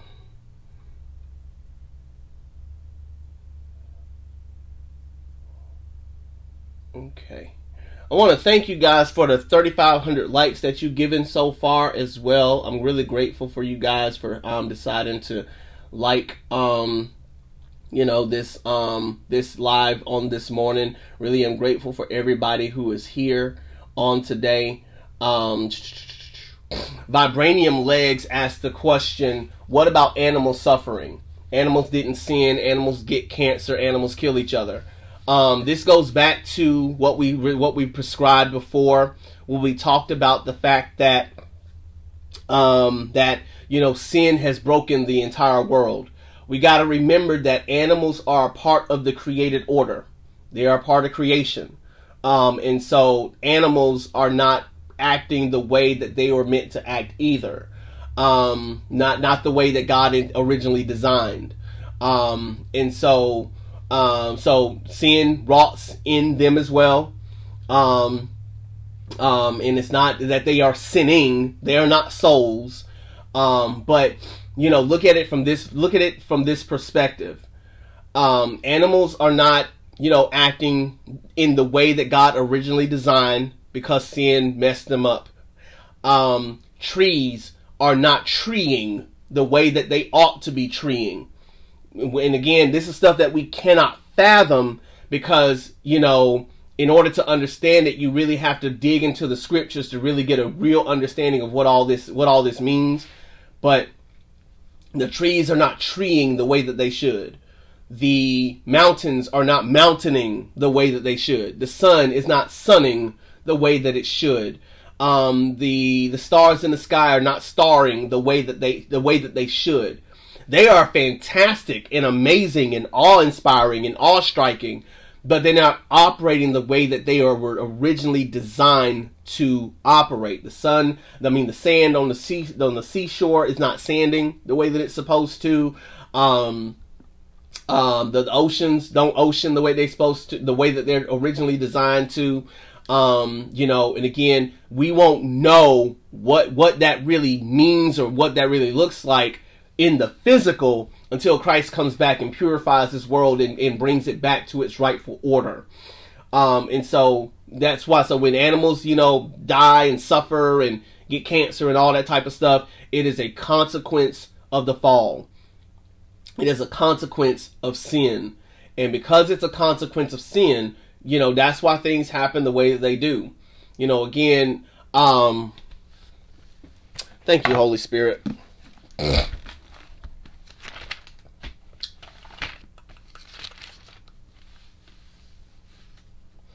Romans chapter eight speaks on this.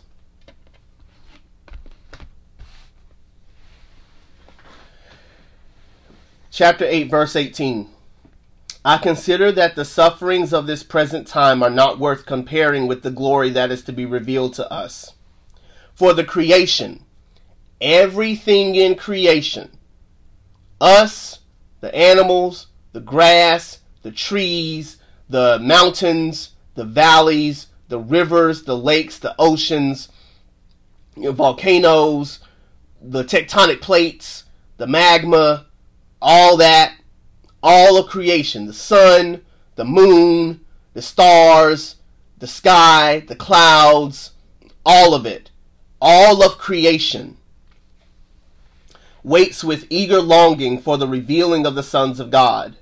For the creation was subjected to futility, not willingly, but because of him who subjected it, in hope that the creation itself will be set free from its bondage to corruption and obtain the freedom of the glory of the children of God. For we know that the whole creation has been groaning together in the pains of childbirth until now. And not only the creation, but we ourselves who have the first fruits of the Spirit groan inwardly as we wait eagerly for the adoption as sons, the redemption of our bodies. For in this hope we were saved. Now hope that is seen is not hope, for who hopes for what he sees? But if we hope for what we do not see, we wait with it, with patience. So the whole creation knows that this ain't it.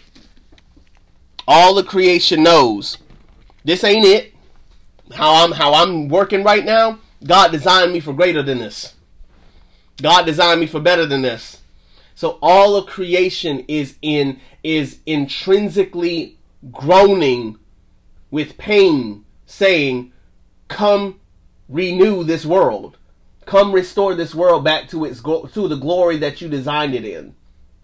All the creation's doing that. So, again, yes, animals getting cancer, animals kill each other one hundred percent. They were not designed to do that. They were not designed to do that. The wolf should should lie with should be able to lie with the lamb and be safe.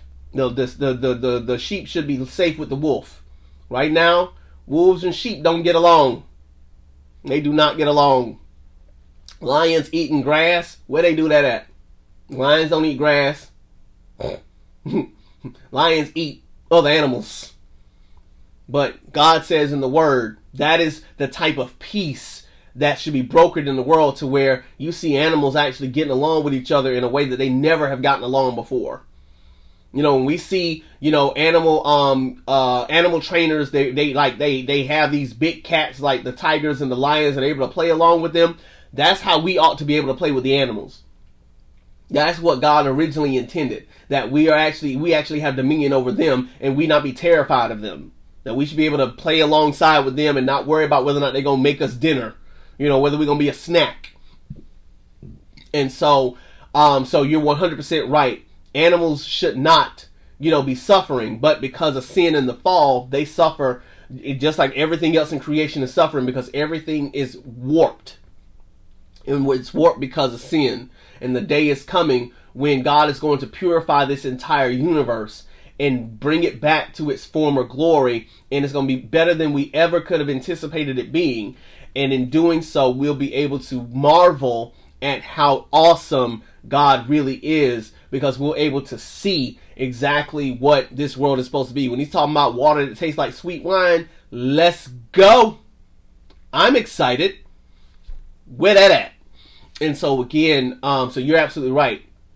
Animals um, are going through the same sufferings that we're going through, not solely, but Um, you know, they, they are, they are intrinsically going through the same suffering that we're going through, and awaiting the day that God comes back and, you know, purifies this world and make it the way that it makes it the way that it was originally designed to be. You know, people talk a lot about dinosaurs, for instance. Like I, I really do hope that the dinosaurs are there when we get there, because I would very much love to run alongside them. I would very much love to own one and be able to run up and down the streets or wherever we're at on top of a dinosaur. That would be my great, that would be one of my great delights when we get to the kingdom of heaven. You're watching the True Gospel Morning Show with your boy Eddie D right here on TikTok Live. I'm live with y'all from six a.m. to eight a.m. Monday through Friday. And certainly grateful for the thirty-six hundred likes that we have gotten today. Thankful also for the gifts. And let me say a quick thing about the gifts. All of the gifts that you guys give to this, um, to this Um, this, uh, this, this live, um, none of that money goes to me. Um, I got my own job, pay my own bills, make my own money. I don't, I don't, I don't do this for money. But if you do decide to give to this ministry, everything goes to the subscriptions that we have that keep up our websites and keep up our, um, our, um, our podcasts. Um, there are replays of these, of these, um, morning shows every, every morning. Um, right after the show ends, I go ahead and upload it to, um, Spotify. Um, and so you can catch a replay of this show and every other show that we've done so far on Spotify. And, um, and the money that is given to this, to this site, to, um, to this live goes toward the upkeep of those sites. But even if you don't give a dime to those, I can make my own money. I do my own thing. I can pay for all of that. So again, I'm not telling anybody to give, just like Jeff Thomas for. Let's go. Let's go. Yes. Thank you so, so much. Um, and so again, if you decide to give to the ministry, by all means, do what you do. I'm pumping y'all up. Thank you so much for doing that.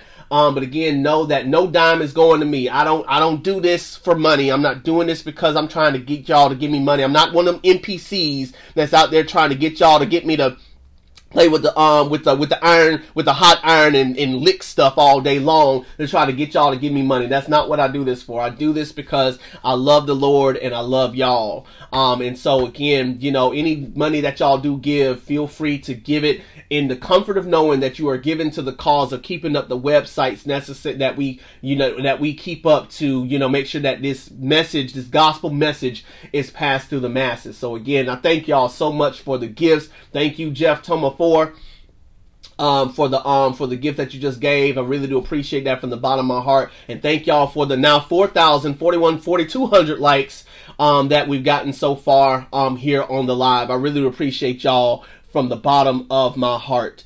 Um go through these um comments. I see you got thirty-nine new comments since the last time um that I was was speaking. Um let's see what's going on. Um, get down to it. There we go. There we go. There we go. Um, um, Spock said, why does sin break the world? God could just say new rules. Sin doesn't break the world. Um, that God's narrative. You, you, if you, and, and so I'm gonna, I'm gonna say this disclaimer. If you really want to know, ask God himself. Because God is willing to give you an answer to that question. Um, so ask him yourself. Now, in that, God has designed his world to operate a specific way to tell a specific story. And so we are not in the seat to tell God how to tell his story. God tells his story how he chooses to tell his story. And this is the way that he chose to do it. He decided that he wanted to tell his narrative this way. And in doing so, Um, we, again, are not in the seat of judgment to tell God how to tell his story. Instead, we allow the king of the universe to be king. He is not a presidential candidate who has to bow to our will. No, he is a king who can do how whatever he wants to do, however he wants to do it. And this is how he chose to tell his story. That, you know, he gave us a perfect world, and Adam and Eve messed that up by virtue of choosing themselves over him. And as a result of that, it broke everything around us. You know, that's the, and that's the narrative that he's told. That's the story that he's told. And, you know, and through that, since then, sin has wrought in this world. And the only way that we can, we can be redeemed is through the power of Jesus Christ and believing in his death, burial, resurrection, ascension, and future return. Excuse me. And upon repentance and belief, we are credited his righteousness, and in doing so, we are um we are ushered into a peace with God that reigns both now and forever. And so um and that's the story that God decided to tell. He could have told it any other way, sure, but I am in no position. I am in no position to tell God how to run his universe, because I ain't died for nobody. I can't die for the sins of the world. Only he, only he can, and only he did. And so I am in no position to tell the king of the universe how to run his universe. He does it how he wants to do it. I'm just grateful that he thought enough of me and thought enough of you to be able to allow us to live long enough to hear his gospel message and give us an opportunity to choose him. You know, because he could have decided just to wipe us all out. And so that, so that's that's the that's how that um that's how that works. Um, let's see. Um, said something about addiction. What was going on with that? Um, let's see. Um, oh, Tilly, go, girl, go, go. Tilly, my man, go to sleep. Go to sleep. I appreciate you for staying on with me, though. Gotcha, girl. Um, the, the podcast is called the uh, True Gospel Morning Show, the podcast. Um, and in the same um the same box that you see for True Gospel, for the True Gospel Ministry, is the same box that you see um on Spotify. So it's called True Gospel Morning Show, the podcast. Um, and so um you type those words in, and that's what you'll find there. Um, Chocolate Princess, good to see you, my girl. Good to see you this morning. I hope you're, if you're still on, I hope that you see this. Uh, so I hope that you hear me. Um, good morning. Um, let's see.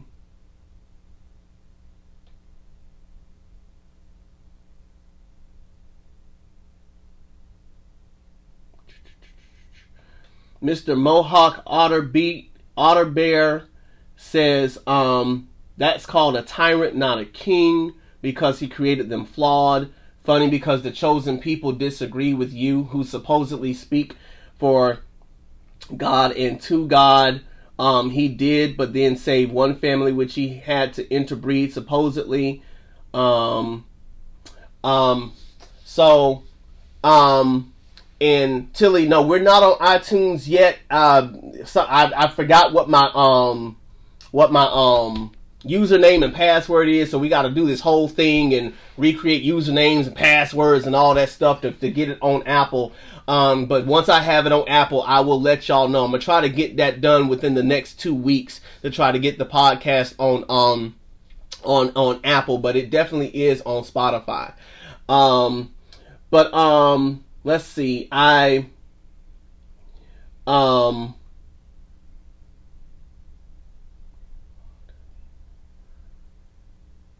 So again, I'm saying all that to say um, to Mister Uh, Otterbear, unless and until you have a relationship with Jesus Christ, none of this is going to make sense. None of this is going to make any sense. You know, because again, we try to take our finite thinking and try to apply it to an everlasting God. And it, it just doesn't work. It, it doesn't work. And, you know, if you if you just go through these comments that have been going back and forth today, that's what a lot of us try to do. We try to apply our finite thinking to the Almighty God. And it just never works, because we always end up in these frivolous debates over things that, you know, at the end of the day, they're, they're not leading to salvation. They're not leading to righteousness. It just leads to us sitting on monuments, monuments of our own creation. Um, and so, you know, I can't, I can't make, I can't, I, I don't have the power. I don't have the power to make you see. I, I don't have that power. Um, Christ has to remove the veil. Christ has to remove the veil. He has to remove the scales from your eyes. He has to remove the, the hardness of the heart in order to make you see that, you know, God isn't a tyrant. I can't make you see that. I can't make anybody see that. I can't make anybody see that God does not endorse slavery. I can't make anybody see that God, you know, does not endorse, you know, you know, rape and pillaging of women. I can't make people, I can't, I can't make people see that. That God doesn't endorse any of that stuff.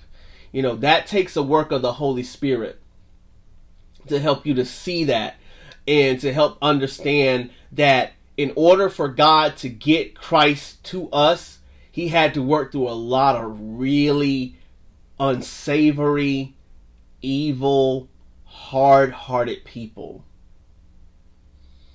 Jesus said it um, in the Word um, that, you know, Moses, when he was writing the laws out, he had to make a lot of concessions. And God had to work through those concessions.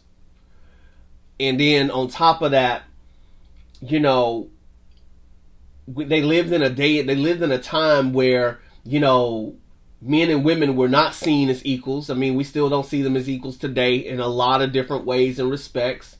We we still don't have a respect for women like we ought to compared to men. And it seems like women are pushing that pendulum all the way to the other side and having no respect for men as a result of all the oppression that they've been through, you know.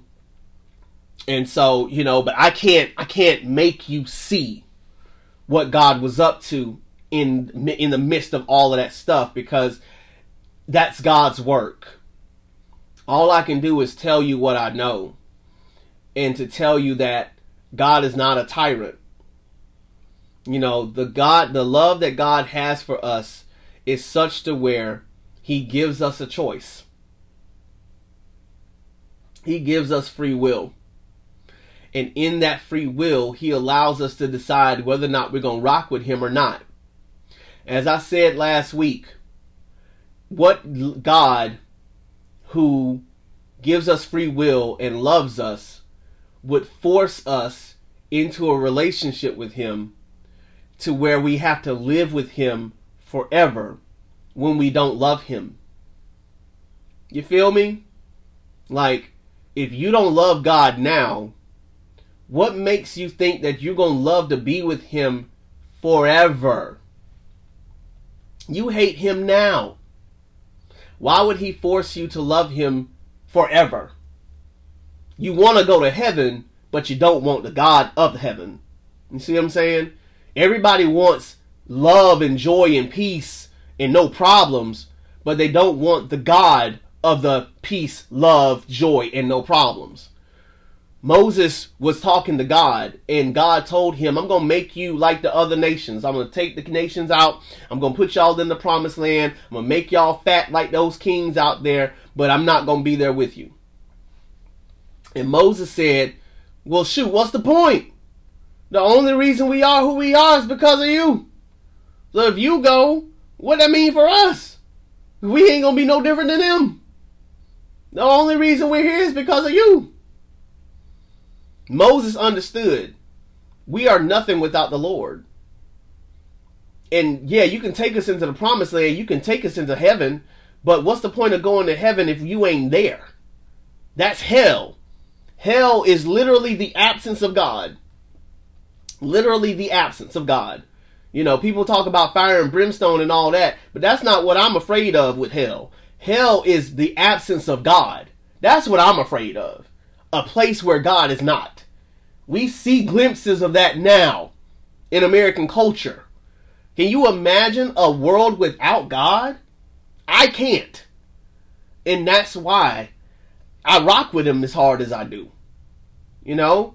And so, again, what loving father would force his children to love him? That's not love. That's being a tyrant. So why would God let you into the kingdom of heaven if you didn't love him here? Because if you don't love him here, what makes you think you're going to love him in eternity? Make it make sense. The math ain't mathing. And if he's a good God, he's not going to force you to live with him forever. It's like getting married to somebody that you don't love. You you are not going you're not going to live in that house. You're going to be cheating. You're going to be going to work, staying as late as hours as you can. You ain't gonna never want to come home. I, well, I'm married to her. I'm married to him, but I don't love him. What's the point? He provides. He he keeps a roof over my head. He keep these babies in check. He keep the he keep the fridge stocked, but I don't love him. I go home to him, but I don't love him. Now, he he provides me everything I need, but I don't love him. Make that make sense. That's what we saying to the God of the universe. God, I don't want you, but I want everything that you got. I want heaven. I want the I want the the city of Jerusalem, the New Jerusalem. I want to never die. I want to never get hurt. I want to keep all. I want to keep. I want all the streets paved with gold. I want all that stuff, but I don't want you. Make that make sense. The math ain't mathing on that. How can you say that you don't love God here, but you mad at him because he won't let you into the kingdom of heaven? The math ain't mathing. The math ain't mathing. But I'm saying all that to say, even in light of that, I can't make you see what I see. I can't make you know what I know. I can't make you love who I love. All I can do is present it to you in hopes that you receive what I'm saying with an open mind and an open ear, instead of being combative every single time you ask the question. Because at the end of the day, if the only reason why you're getting on here is to be combative with me, I have found my way to do this show without being combative. And to God be the glory that I found the way so that I don't have to worry about being combative with nobody no more. And because of that, you're not going to get that from me. You'll have to go on somebody else's live to get a back and forth dialogue in, in combat. I will answer your questions gladly, but you're not going to get a dialogue with me. It's going it's going to be a monologue. It's going to be a monologue. Accept your fate, because this is the True Gospel Morning Show with your boy Eddie D. And so, again, you know, I love the questions that y'all give, but at the end of the day, I can't make you see that God is not a tyrant. God's got to do that work. And so I gladly step out of the way and say, God, do your work. I'm going to present the gospel like you told me to.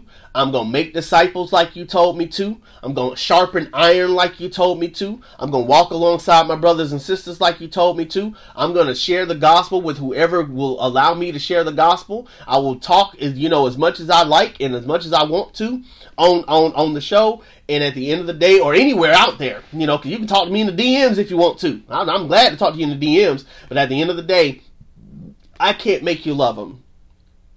I can't make you serve him. I can't make you see him. I can't make you know him. I got to get out of God's way and let God do his job. Let God do his work.